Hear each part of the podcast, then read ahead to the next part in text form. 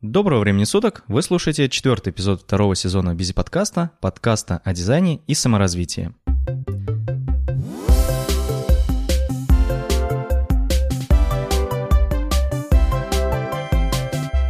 Чтобы окончательно закрыть тему о хобби, сегодня мы с Дэном Талала поговорим о том, зачем вообще нужно это хобби, как на- найти на него время и какие они вообще бывают, эти хобби. Дэн, привет. Привет, Саш. Ты один из немногих людей, кто произносит мою фамилию правильно, это здорово. Да? Круто. А, но перед тем, как мы вообще перейдем к рассказу, а, к обсуждению и болтовне, о нашем дорогом спонсоре, который ищет себе дизайнеров. Этот эпизод создан при поддержке Тутуру, самого популярного российского сервиса путешествий. Каждый день миллион человек заходит на Тутуру, чтобы купить билет на самолет, поезд, автобус, оформить тур или найти информацию о поездке. Сейчас Тутуру на драйве. У них амбициозные цели и атмосфера дерзкого стартапа. Хотя за плечами больше 15 лет опыта, успех и крепкая экспертиза. Тутуру ищет продуктовых дизайнеров в растущую команду. Дизайнеры в Тутуру погружаются в аналитику, общаются с клиентами, ведут свои проекты и отвечают за результат. Вокруг отличная команда, которая поможет со всем справиться. Тутуру ждет самое большое изменение дизайна за последние годы. Откликнись на вакансию, чтобы стать частью этой интересной истории. Никита, привет. Дэн Талала, арт-директор и ведущий подкаста «Шоурум». А, Расскажи немного о себе, пожалуйста. Где ты вообще родился, на кого учился в университете, вообще как попал в дизайн? Давай немного о тебе поговорим для начала.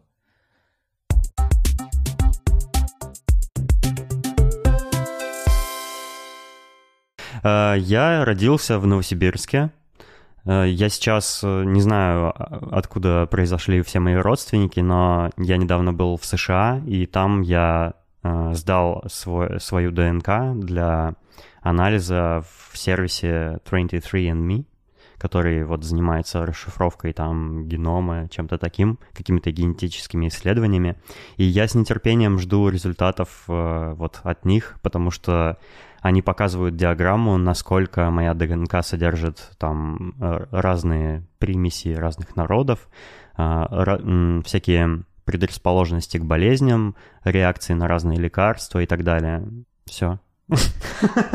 А ты Смотрел «Южный парк»? Ну, недавние сезоны. там была- Я все смотрел. Там была как раз серия, когда Стэн Марш э, делал ДНК, чтобы увидеть, что у него есть какой-то д- ген э, каких-то э, народов, ну, типа, типа индейцев, он с индейцем Да, да, целовался. да, я видел эту серию, это смешно было. Да. Ну, окей, ладно. Ты Ну, суровый предпо- сибирский парень. Предположим, да, что я сибиряк, я учился не по той специальности, по которой я сейчас работаю, ну, классика. Да, виртуальную 5. Ты на кого учился? На специалиста по международным отношениям. Я учил э, всякую политологию, языки, э, культурологию и вот всякое такое прочее. Это гуманитарная специальность. Вот.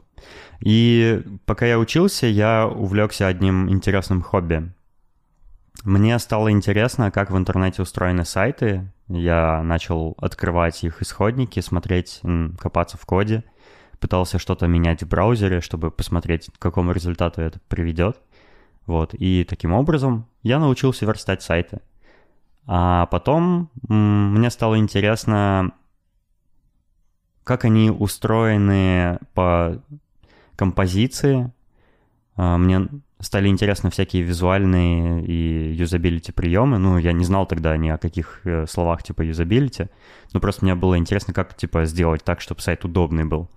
Вот, и я читал, конечно же, ководство Тёмы Лебедева, э, всякие советы на сайте Бюро Горбунова, и я понял, что я стал дизайнером внезапно. И вот это мое хобби такое, типа дизайн. Я еще учился, но мне стало интересно свободное время заниматься дизайном всяких маленьких вещей. Я там, ну, друзьям всякие аватарки рисовал. Рисовал обложки для несуществующих музыкальных альбомов, в том числе св- с- своих. Потому что еще одно мое хобби было написание музыки.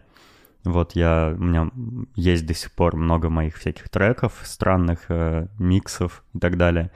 Вот я фантазировал о том, как бы они выглядели в альбоме. Вот. Ну, я печатал эти надизайненные обложки на принтере, вставлял их в коробочку от диска, и это так клево выглядело.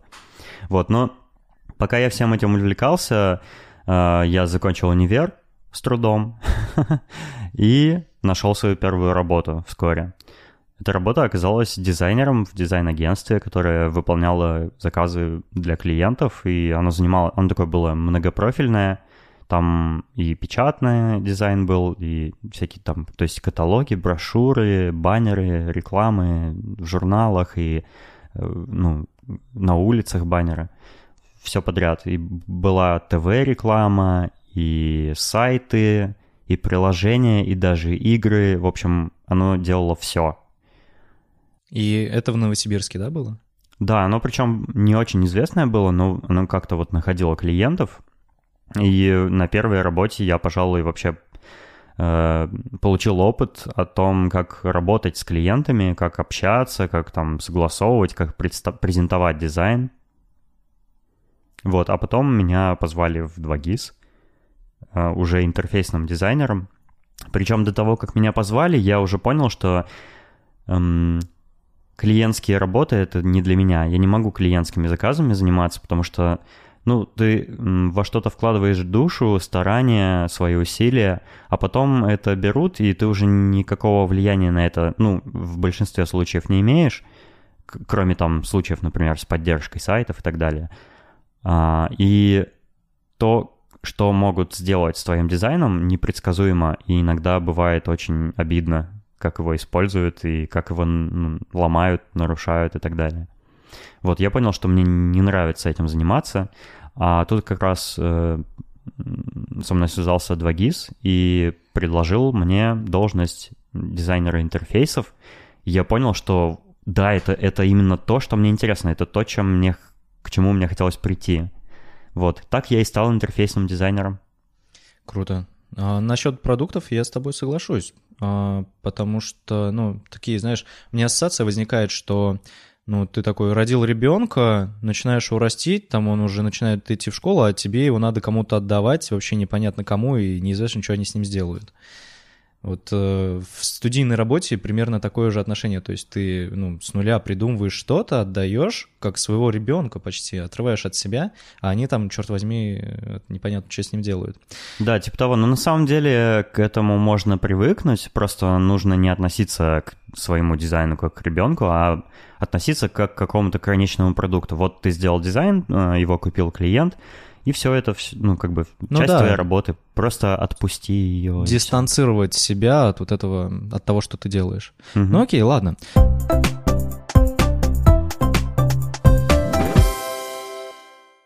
А, Дэн, вот ты вообще, как бы, пока занимался дизайном, проходил какие-то курсы? Как ты учился дизайну? То есть это просто практика или все-таки ты там книжки читал, курсы проходил? Может, это как? Ну, вот кроме э, советов Горбунова и Тёмы Лебедева. Все в интернете. Читал статьи, сходил на сайты, просто копировал классные приемы интересные всему научился просто путем насмотренности, наблюдения за этим. Как бы никаких курсов я не проходил. Ну, может быть, я где-то какие-то статьи с мануалами о том, как там что-то нарисовать читал. Ну, скорее всего, так и было. Я уже не помню. Но никаких специальных прям программ я не проходил. А ты вообще задумываешься о том, что вот сейчас тебе, как дизайнеру, было бы очень круто знать какие-нибудь, э, ну, какие-нибудь фундаментальные вещи из дизайна, вот как, не знаю, там учат в британке или там в художке, когда учат там тебе, ну, ставят тебе руку, э, чтобы ты умел красиво рисовать именно. Э, вот ты не замечаешь за собой такое, что, блин, вот было бы здорово, если бы я походил бы, поучился вот на такие вот базовые вещи? Да, мне иногда так кажется, и мне действительно не хватает каких-то знаний там про теорию цвета, композиции, вот этих фундаментальных каких-то принципов. Но ну, я, я их э, слегка знаю, скажем так, потому что я о них читал, там изучал сам, но ничего специального не проходил. И я хотел бы, наверное, пройти какие-то образовательные программы на эту тему, но сейчас я не чувствую острой в этом необходимости. Мне вполне комфортно, я справляюсь с любыми задачами о дизайне, там, э, какими-то, какими бы то ни было. Ну, я, я единственное, что не могу, не умею рисовать от руки совсем. То есть я не делаю иллюстрации, поэтому... Но если нужны иллюстрации в работе, там в интерфейсе где-то объясняющие, как он работает, или там, знаешь, на приветственных экранах, ну, я просто знаю, у кого их можно заказать. Я просто почему тебя об этом спросил? А, заметил уже не первый раз, то есть есть дизайнеры, которые, скажем, пришли в дизайн вот именно через э, специализированное образование, а некоторые дизайнеры пришли просто как через хобби. И, например, вторые, которые пришли как через хобби, они часто ну, замечают за собой э, такую вещь, что, блин, было бы круто, чтобы я получил какие-то фундаментальные знания. С другой стороны, дизайнеры, которые как раз-таки эти фундаментальные знания получили и начали работать дизайнерами, они наоборот говорят, что вот эти фундаментальные знания их уже начинают ограничивать, что сложно выйти за рамки вот этого квадрата. И вот я вот через такие интервью, через такие вопросы пытаюсь для себя понять вообще, какой подход и как, ну, вообще, как надо развиваться в дизайне.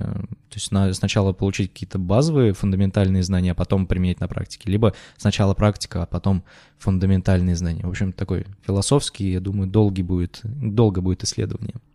Если ты именно для себя рассматриваешь этот вопрос, да. то мне кажется, это очень все индивидуально. Если ты чувствуешь необходимость в каких-то таких э, знаниях, навыках, ну, сходи на курс, поучись, ну, почему нет? Окей, спасибо за совет.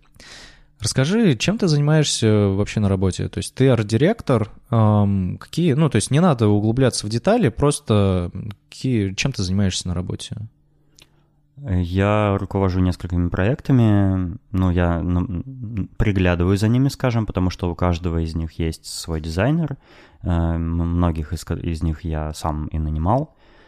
Э, еще я нанимаю дизайнеров, и я занимаюсь, у меня есть э, основной проект, которым я больше всего времени уделяю, и, э, собственно, я руками над ним работаем, над его дизайном, и с коллегой тоже работаю.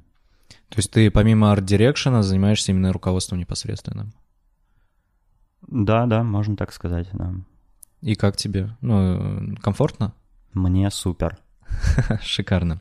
А помимо работы у тебя есть какие-нибудь хобби? Там, чем, чем ты занимаешься? Я знаю, у тебя есть собака. А что, да. что еще? Я вот как раз и хотел, я к этому и вел, а, что, собственно, моя работа, можно сказать, и есть мое хобби, потому что я увлекся когда-то дизайном как хобби, и это перетекло в работу, и, и мне это очень нравится, потому что я занимаюсь любимым делом, за которое мне платят денежку. Вот. А, да, у меня есть собака еще. Я примерно два, чуть больше двух лет назад ее завел. Вот недавно ему 15 октября исполнилось два года уже. Он уже такой взрослый мальчик. Как зовут? Его зовут Айра, и его можно посмотреть в моем инстаграме. А, у меня ник Admirer Dan, одним словом. Вот там очень много моего песика выложено. Класс. да. Э, собака это очень такое, знаешь, ну, то, с чем я не сталкивался многие годы. У меня до этого была в семье собака. Я ей практически не занимался, потому что, ну, родители за ней ухаживали, там, готовили еду. Я только играл с ним и иногда выгуливал его. Но теперь у меня вот такой полный комплекс ответственности за собаку. Это воспитание, приручение там к э, туалету, кормление, избавление от аллергии, прививки, выгулы, э, социализация с другими собаками. Ну вот, то есть вообще все. Вот все, что с этой собакой связано, теперь этим я занимаюсь. И это не так-то просто, и это очень интересно, и, и это сложно. Ну да, это, то есть я уже об этом сказал, конечно, но э, это оказалось немного сложнее, чем я ожидал, но я справляюсь, как мне кажется. Я очень люблю своего песа. То есть правда, что, ну вот я слышал мнение такое, что если ты сомневаешься, сможешь ли ты там воспитать ребенка, то заведи собаку. Ну, то есть э, воспитание собаки и ребенка, ну, по сложности, оно, ну, как бы сопоставимо. То есть это не просто кошечку завести. За собакой намного больше ухода надо, чем за простой кошкой. Мне кажется, это... Нет? Это смешное и некорректное сравнение. Ну, ну извините, ребенок и собака — это небо и земля. Ну, за ребенком у тебя просто невероятная ответственность. Это человеческая жизнь, это даже там законы всякие. Ну, собака как бы может погибнуть, и как, ну, ничто, никто с тобой ничего не сделает. Если у тебя ребенок погибнет, ну, тебя в тюрьму посадят. Вот. Ну, не, не, не только об этом, но, но еще, мне кажется, ну, с ребенком... У меня нет детей, я сразу скажу, и у тебя тоже, насколько я знаю. Но мне кажется все-таки, что как бы тренироваться на собаке перед ребенком это, ну, не научит тебя ничему практически. Ну, то есть это другое существо, у него другие проблемы, другие болезни там, э, оно по-другому воспитывается, по-другому там научается всему в жизни. Ну, это странно. Мне кажется, не, это не, нельзя с помощью собаки подготовиться к рождению Ну ладно, детишек. У- убедил. А вот подкаст, у тебя есть подкаст э, «Шоурум», ты его относишь к хобби? Да, мой подкаст — это тоже хобби, я думаю, как и твой подкаст.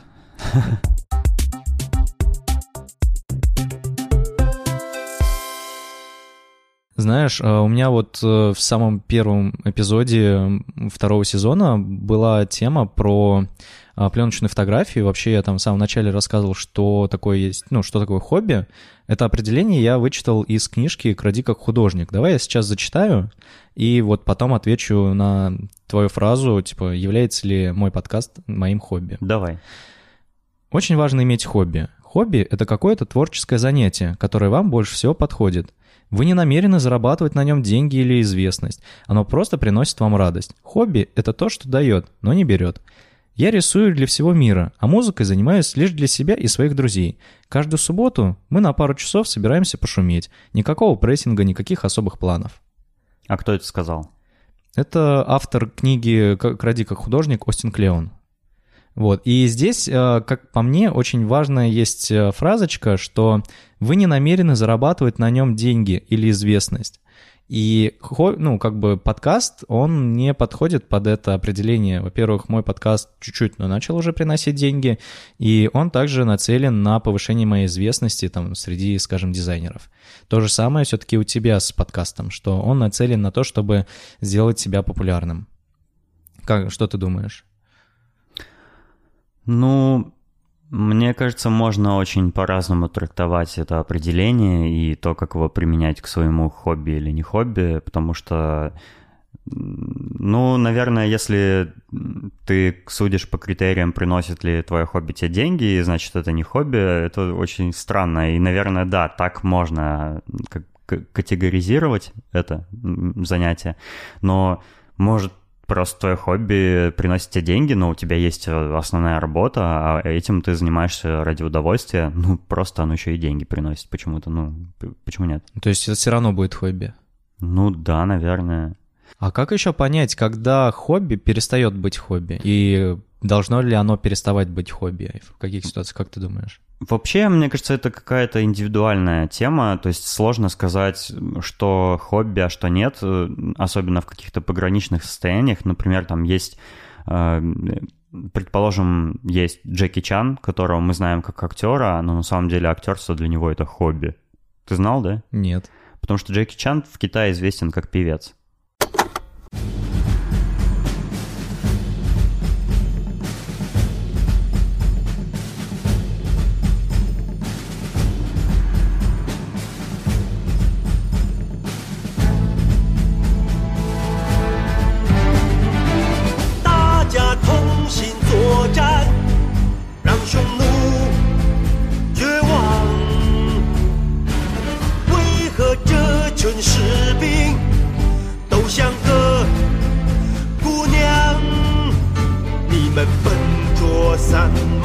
有流年我会改变你的前言要成为男子汉不认输。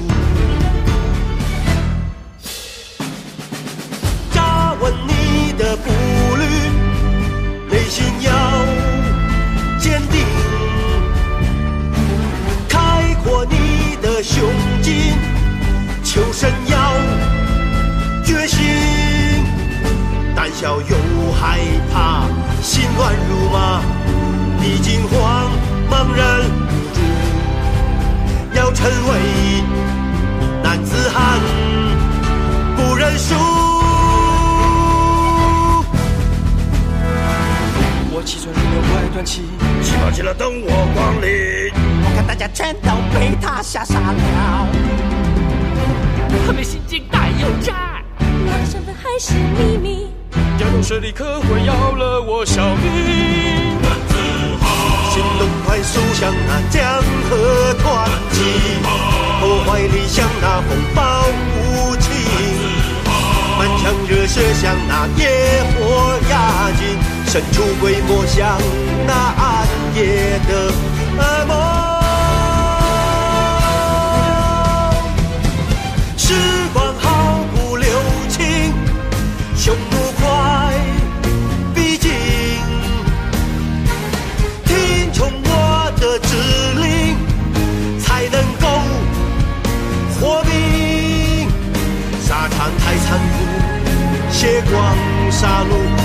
若害怕踏上归路，要成为男子汉，不认输。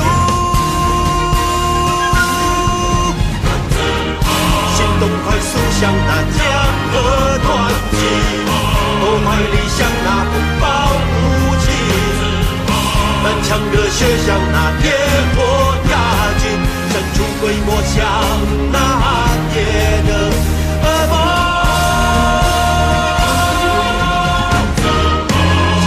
行动快速像那江河湍急，破坏力像那风暴无情，满腔热血像那野火压境，神出鬼没像那暗夜的噩梦。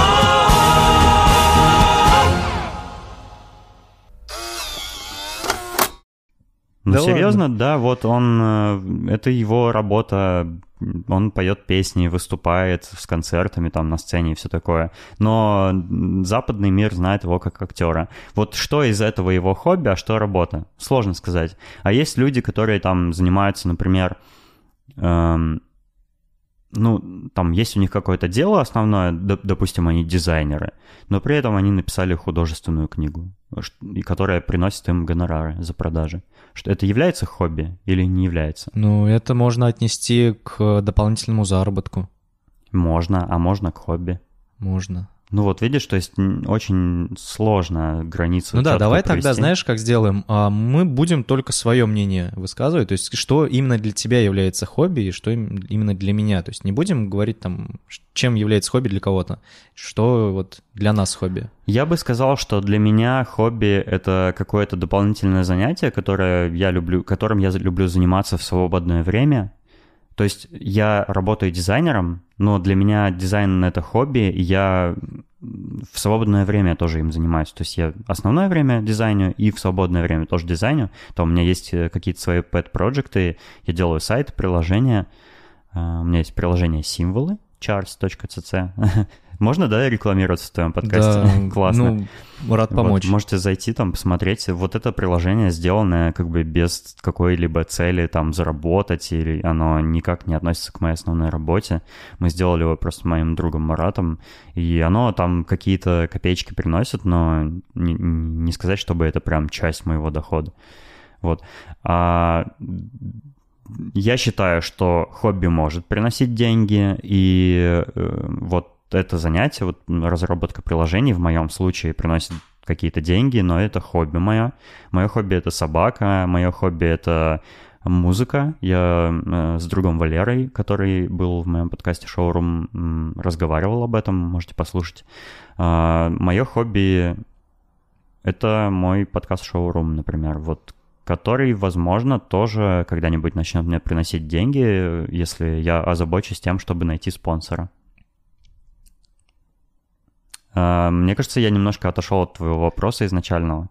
Да нет, на самом деле ты все верно говоришь. Я просто сейчас задумываюсь о том, что вот после этой фразы Остина Клеона я начал считать, что, блин, ну как бы мой блог там и подкаст, э, они, наверное, не являются хобби, потому что они, ну там, приносят э, либо деньги, либо э, они нацелены на повышение моей известности. И сейчас я задумался о том, что, ну, а может это и правда мои, мои хобби? И тут вопрос, а когда хобби перестает быть хобби? Потому что, ну, по-любому бывают такие ситуации, когда... То есть хобби — это какое-то занятие, которым ты занимаешь в свободное время и которое тебе нравится. И в какой- в какой-то момент это занятие, оно может перестать тебе приносить удовольствие, но тебе уже надо им заниматься, потому что оно там, например, тебе приносит деньги, и ты там чему-то, кому-то уже чем-то обязан. Вот. Ну, давай, например, посмотрим э, на Джона Грубера. Это такой чувак, который пишет уже десятилетиями про но- всякие новости, связанные с компанией Apple. У него есть э, сайт Daring Fireball, ну, его блог. Это просто блог, на котором каждый день много постов выходит.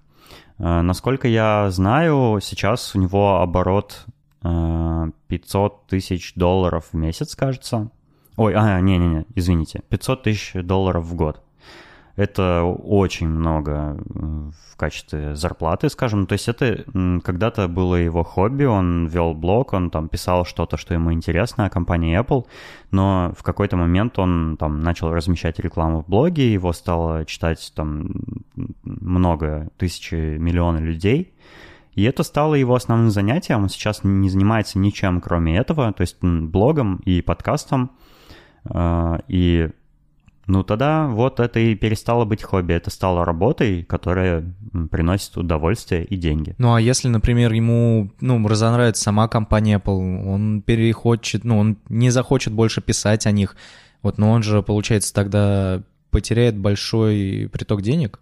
То есть это уже прям обязанность его становится, что это его работа, которая ему приносит деньги. Если он этого делать не будет, ну, даже если, вот, например, ему не нравится, да, он перестанет вести блог, то все. Ну, то есть, что в этом случае делать? Заново с нуля все начинать?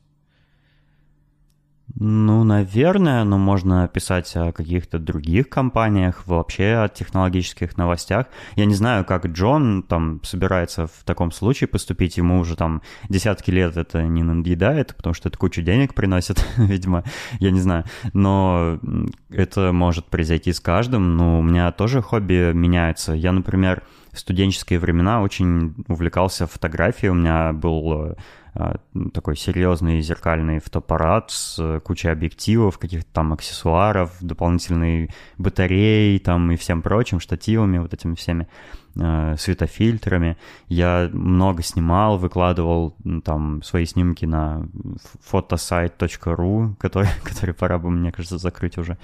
Вот, э, он очень плохой.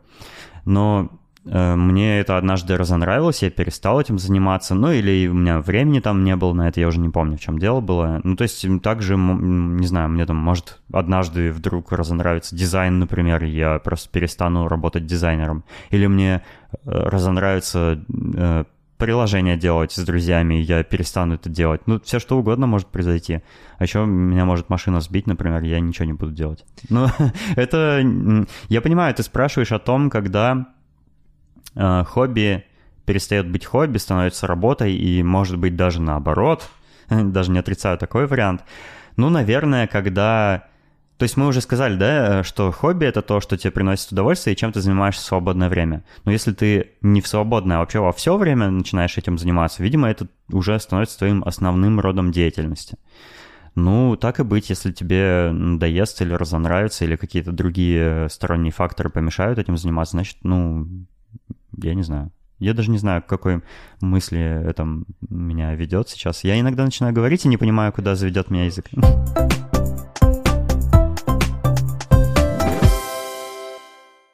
Получается, что хобби, они цикличные. То есть э, у каждого хобби есть какой-то промежуток времени, в который оно тебе интересно. То есть всегда есть этап, когда вот прям вот есть взрывной рост интереса к этому хобби, и когда ты ему слишком много времени уделяешь, оно тебе наскучивает, ну, может наскучить, например, и ты в итоге можешь его забросить и начать чем-то другим заниматься. И мне кажется, это вполне себе нормальная такая как-то нормальный этап твоей жизни, когда ты что-то изучил, э, тебе это перестало нравиться, ты начал заниматься другим. То есть не обязательно этим хобби заниматься всю жизнь. Скорее, мне даже наоборот интересно разные хобби пробовать.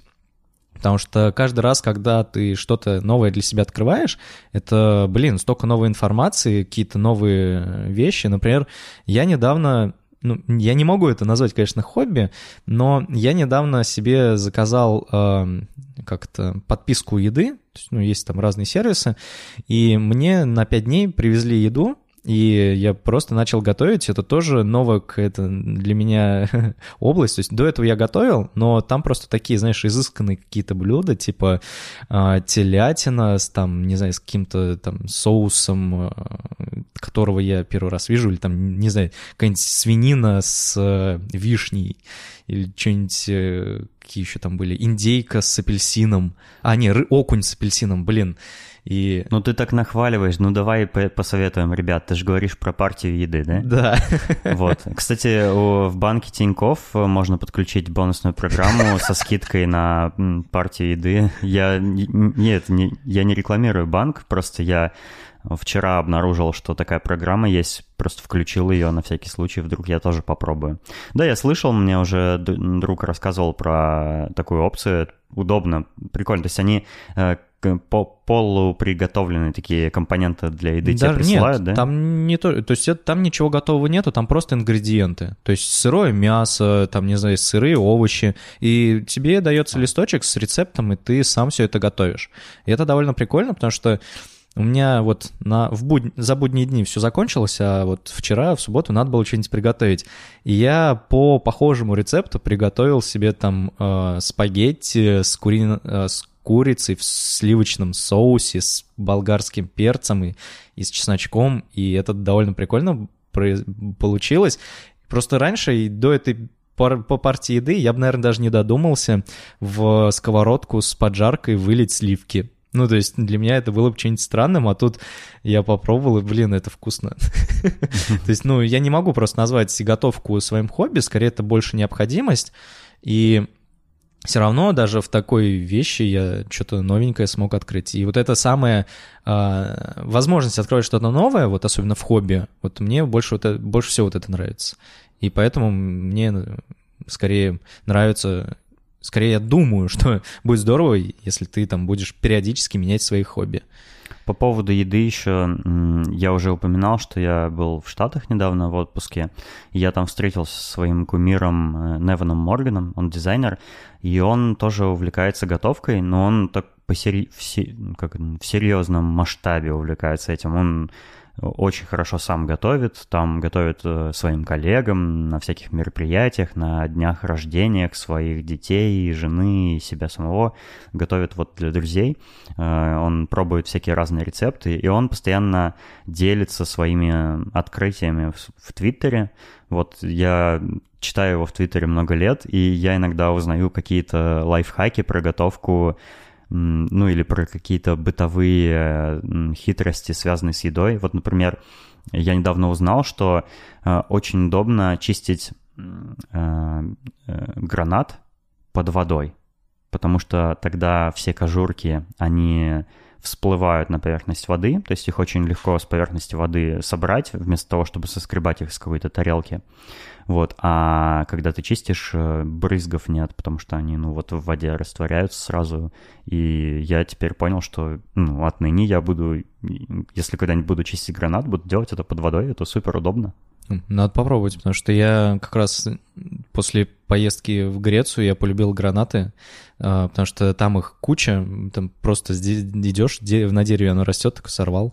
Вот, и действительно для меня была проблема нормально почистить гранат. Надо попробовать. Спасибо. Ну да, вот.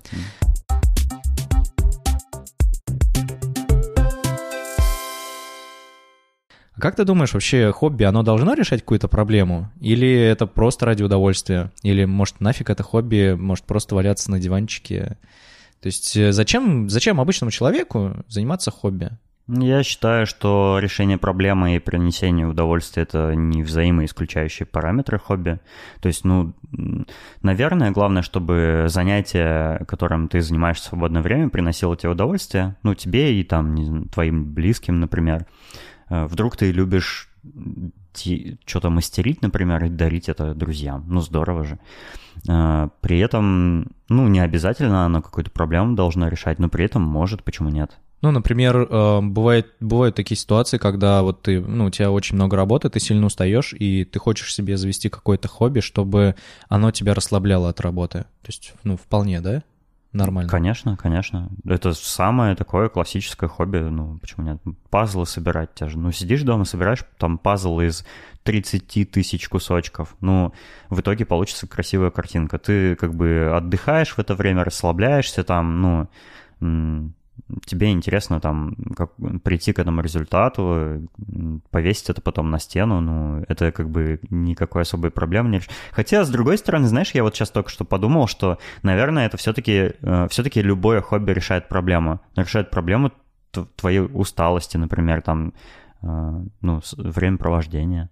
Наверное, вообще любое занятие на свете решает какую-то проблему. Это, это знаешь, такой дизайнерский разговор. Дизайн должен решать проблемы. Ну, все, что угодно решает проблемы. Ну да. А у тебя были какие-нибудь вообще проблемы с хобби? У меня просто, ну... Вот да, я... у, меня, у меня прямо сейчас есть проблемы с хобби, потому что мое новое хобби подкаст у меня кучу денег съедает. Просто я, я постоянно покупаю и меняю оборудование. Я, я, очень, я очень люблю девайсы, очень люблю электронику. Я постоянно там э, э, целые состояния трачу на обновление айфонов, продажу старых, там все это занимает время, деньги.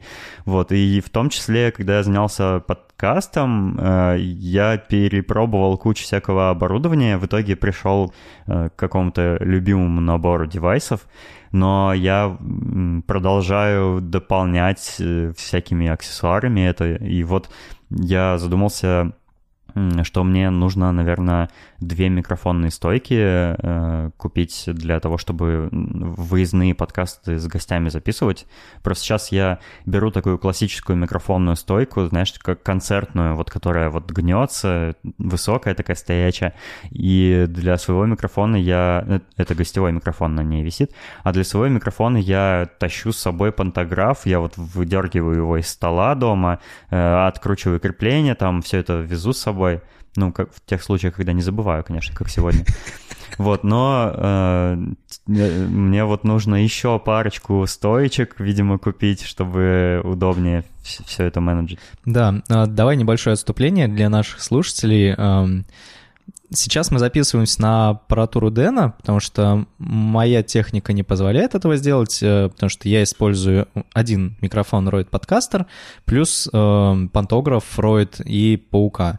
Вот. И если вы вдруг хотите заняться подкастингом, я этот набор продаю, чтобы купить такой же набор, как у Дэна, чтобы можно было ходить э, к разным классным ребятам и вот таким же образом э, в качественном звуке качественном звучании записывать эпизоды. Вот. Если вдруг хотите, пишите мне на почту, вот, с радостью продам. Ну, прям нахвалил, нахвалил. Спасибо. Вот, ну, на самом деле, ну, вот я вот такой, о, о таком стапе задумался вот именно, когда мы с тобой, э, у тебя записали подкаст, потому что мне очень понравилось, что есть два микрофона, есть звуковая карта, и очень хороший звук получается. Ну да, вот э, для слушателей поясню, что ситуация Саши, у него классный подкастерский микрофон, специализированный для этой цели, но он подключается по USB, он работает как бы как, э, как как звуковая карта. А, а, да, как один микрофон для одного ведущего, а когда ты двух человек хочешь записывать, то нужно либо как бы две звуковые карты объединять, либо там какие-то, знаешь, и, и, знаете, исхищрения применять. Ну, в общем... Неудобно. Да, это микрофон на самом деле классный, купите его у Саши, помогите ему немножко с его подкастом. Микрофон хороший.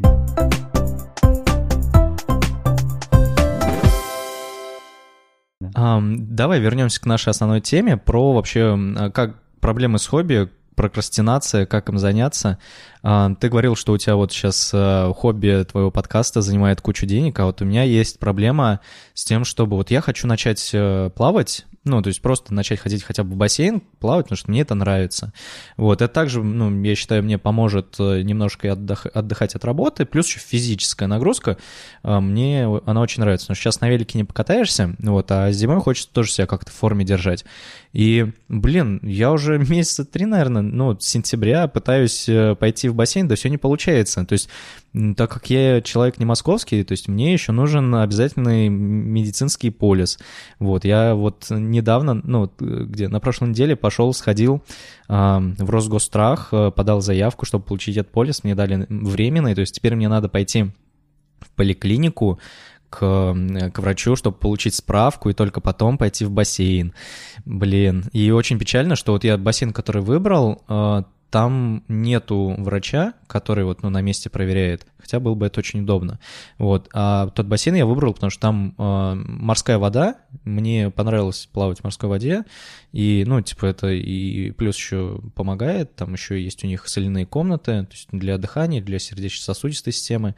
Вот, я прям туда хочу, поэтому Надеюсь, у меня получится. Но, блин, вот эта прокрастинация меня просто добивает. И вот как сделать так, чтобы... То есть, опять же, у, наверное, у многих людей, ну, как минимум у меня, эм, большой список хотелок именно вот в плане хобби, которых, которые хочется попробовать, но, блин, где на них найти время, как ими заниматься, вот как ты решаешь эту проблему? И решаешь ли ты ее? Я стараюсь ее намеренно никак не решать. Э, оно как-то само решается, когда мне хочется чем-то заняться, но у меня нет времени, то, ну, оно когда-нибудь появляется, и я этим занимаюсь. То есть я э, пускаю это на самотек, как бы, и чаще всего мне комфортно так жить, потому что ну, когда, когда я себя заставляю что-то делать, это, скорее всего, как-то не очень хорошо получается. Ну вот да. Поэтому ну, если у тебя там нет на что если ты там хочешь рок-группу сделать, например, но у тебя нет, ну, ты пока не умеешь, или у тебя нет времени там учиться, там, играть на музыкальных инструментах, ну, не парься, там, ты будешь все равно из-за своей страсти к рок-музыке там заходить постоянно на сайте, на сайты там когда-нибудь возьмешь, закажешь где-нибудь гитару с доставкой, там она тебе придет, еще там через три месяца ты э, научишься каким-нибудь двум аккордам, там, ну то есть она сама Потом придет еще полгода со временем. она будет тебе лежать без дела. Да, может тебе потом вообще надоест это, и ты все это продашь и перестанешь этим заниматься. Ну, это нормально, да, как ты сказал, что хобби — это цикличные такие процессы, которые ну, приходят, уходят, и это нормально, я считаю, что это естественно для человека, ничего страшного. Кстати, про бассейны. Я вот больше шести лет, наверное, уже живу в Москве, но мне так не удалось еще ни в какие бассейны в Москве сходить. Хотя я знаю, что их здесь много и бывают очень классные. Например, недалеко ну, относительно недалеко от твоей работы, в районе Хамовники есть бассейн Чайка, он открытый, работает зимой, и я вот намереваюсь тоже туда как-нибудь сходить, потому что это очень необычно, на мой взгляд, зимой, в под открытым небом, да, в теплой воде, но при холодном очень воздухе вот купаться, это кажется классно. Надо Ой, попробовать. Прикольно. Надо, надо почитать, посмотреть, потому что... Не, я другой выбирал, я не помню, как он называется, но в другом месте. Ну ладно, окей, надо попробовать. А, как ты думаешь, а, какие, какие хобби, вот, ну, в плане дизайна, да, вот для нас с тобой, какие хобби могут э, помочь нам развиваться больше как дизайнерам? Я недавно думал о том, что я, наверное, хочу попробовать рисовать картины. Картины прям? Да, я, Маслом? я, я вообще не умею рисовать, но что, если я куплю э, там бумаги или холсты, Э, куплю грунтовку, загрунтую их, там, по почитаю мануалы, как это делать, вот, и не учась специально на художника, возьму и попробую, например, какие-нибудь абстрактные картины порисовать, вот просто э, почувствовать материалы, почувствовать, как масло рисует, как акриловые краски там работают, и там, ну, не знаю, все что угодно, акварель, гуашь, там, все, что э, мы в детстве когда-то на уроках рисования делали. Вот вспомнить как бы это, посмотреть, как краски смешиваются, а, попробовать посмешивать их э, и посмотреть, что выходит из этого, там, посмотреть, как краска по холсту течет, там, какие густые или не густые мазки делать. Это же все интересно, и этим можно просто вот позаниматься в свободное время, а потом взять и продать за кучу тысяч долларов это все. Ну да, кстати, когда ты будешь рисовать, тебя же, по сути, вот никакие фундаментальные знания в живописи, они тебя ограничивать не будут, и таким образом у тебя может что-то прям совсем уникальное, прикольное получиться. А может не получиться, да. Ну, если что, мне продашь. да, неизвестно. Если что, мне продашь картину. А ты мне микрофон. Будем вращать. Окей. Я вот, например, знаю, что э, Сереж Король, он э, редактор и подкастер тоже. Он э, проводит периодически разные эксперименты с хобби. Он э, занимается вещами, которыми он никогда в жизни не занимался и даже не планировал. Например, э, стрельбой из лука или выточкой из дерева там инструментов для ну столовых инструментов или там фотографии пленочные, вот это хобби у него прижилось надолго, или там дайвингом каким-то, ну, чем-то таким, и он э, с помощью подобных занятий расширяет свой кругозор, расширяет, ну, навыки, знания, и это прикольно, это, это определенно все хобби, и а, они интересные, вот, я решил Э, об этом рассказать, потому что, мне кажется, это интересный стиль жизни, когда ты пробуешь что-то для тебя совсем чуждое, но, но что-то, что может э, развить твой характер, развить э, твою эрудицию. По-моему, это прикольно. Знаешь, есть фраза такая «снял с языка». Я как раз сейчас хотел рассказать про лиминальное мышление и выбор хобби. Вот, то есть ты уже ответил на мой вопрос, но я немножко расскажу. То есть есть, Давай. есть такая штука, как лиминальное мышление. Эм, ну, это, если очень коротко, то есть это способ... Э, то есть если ты что-то видишь э, или к чему-то относишься как-то предвзято или негативно, но при этом этим не пользовался, то это хороший повод, чтобы попробовать. Вот. И как раз в выборе хобби вот эту штуку можно использовать, э, вот как ты сказал, э, Сережа выбирает хобби, которое вообще, о котором даже раньше не задумывался, и вот это очень круто, то есть это реально расширяет кругозор, и я вот тоже подумываю о том, чем бы таким заняться, вот совсем от тем, о чем я вообще никогда не подумал, потому что это, опять же, интересно, это новые какие-то знания, особенно если ты вот я еще просто за собой заметил, что вот там что в пленочной фотографии, что с велопоездками, мне очень понравилось не просто там, не знаю, сесть на велик и поехать, или там не просто пленку заправить в фотоаппарат и пощелкать, а вот прям изучать, а что это, а как лучше ездить, там, не знаю,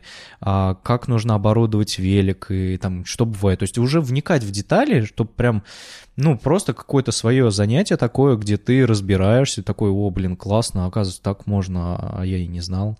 Вот, и это очень так реально расширяет кругозор про вникание в детали. У меня есть знакомый, э, э, с которым я познакомился в Филадельфии. Э, он работает дизайнером, но у него есть хобби, он очень любит авиацию. Вот он изучает там самолетостроение и историю авиации и все такое. И он научился управлять самолетом, он э, летает на небольших таких, э, я не знаю, как они называются, кажется, Cessna э, самолетиках. И недавно он э, в Твиттере начал э, выкладывать фотки, как он с семьей на уикенд полетел по всем штатам. Э, он переговаривается с вышками там в аэропортах, пролетает, там дают разрешение на пролет.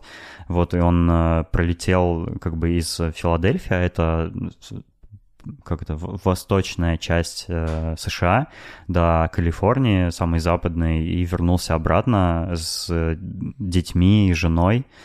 Вот это, по-моему, хобби, так хобби, да? А, вот это, представляешь, как вникнуть в детали надо, чтобы изучить всю тему, чтобы там, ну, контролировать самолет, по-моему, это прям очень сложное занятие, ну, как мне это представляется.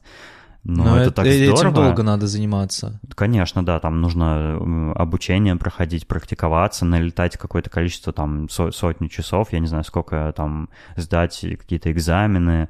Э, ну, тем не менее, это вот хобби, которое ему, видимо, невероятное удовольствие приносит и, и очевидно, его близким тоже, кроме ну, да. страха. Круто, круто.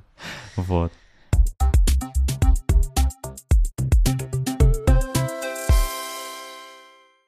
А, ну все, на этом у меня вопросов больше нету, да и темы для обсуждения закончились, тем более мы уже говорим, а, ну, почти 50 минут, а, поэтому, думаю, можем заканчивать. А, к сожалению, у меня такой рубрики, как у тебя, нету про от гостей посоветовать фильмы, поэтому если у тебя есть пару слов, что ты хочешь рассказать слушателям, не обязательно какие-то рекомендации, советы, все что угодно можешь сказать. Если нет, будем на этом заканчивать. Я, да, у меня есть кое-что, что я хотел сказать. Э, я предложил бы слушателям твоего подкаста рассказать нам об их хобби, потому что это интересно, и вдруг вы занимаетесь какими-то совершенно невероятными делами, о которых мы не догадываемся. Расскажите о них, пришлите Саше на почту или там в комментарии, в комментарии. на YouTube, в комментарии в блоге, пишите, куда вам удобно, будет круто. Да, расскажите о ваших хобби, может быть, там мы услышим что-то такое невероятное, о чем и Саша упомянет там в следующих выпусках, я, я, я даже не знаю. Вот, просто давайте, давайте общаться, давайте делиться. Круто, спасибо. На этом у меня все. Четвертый эпизод второго сезона Без подкаста подходит к концу. Пока-пока. Пока. Спасибо, что позвал, Саша. Мне было интересно поговорить о интересных занятиях. Всем пока.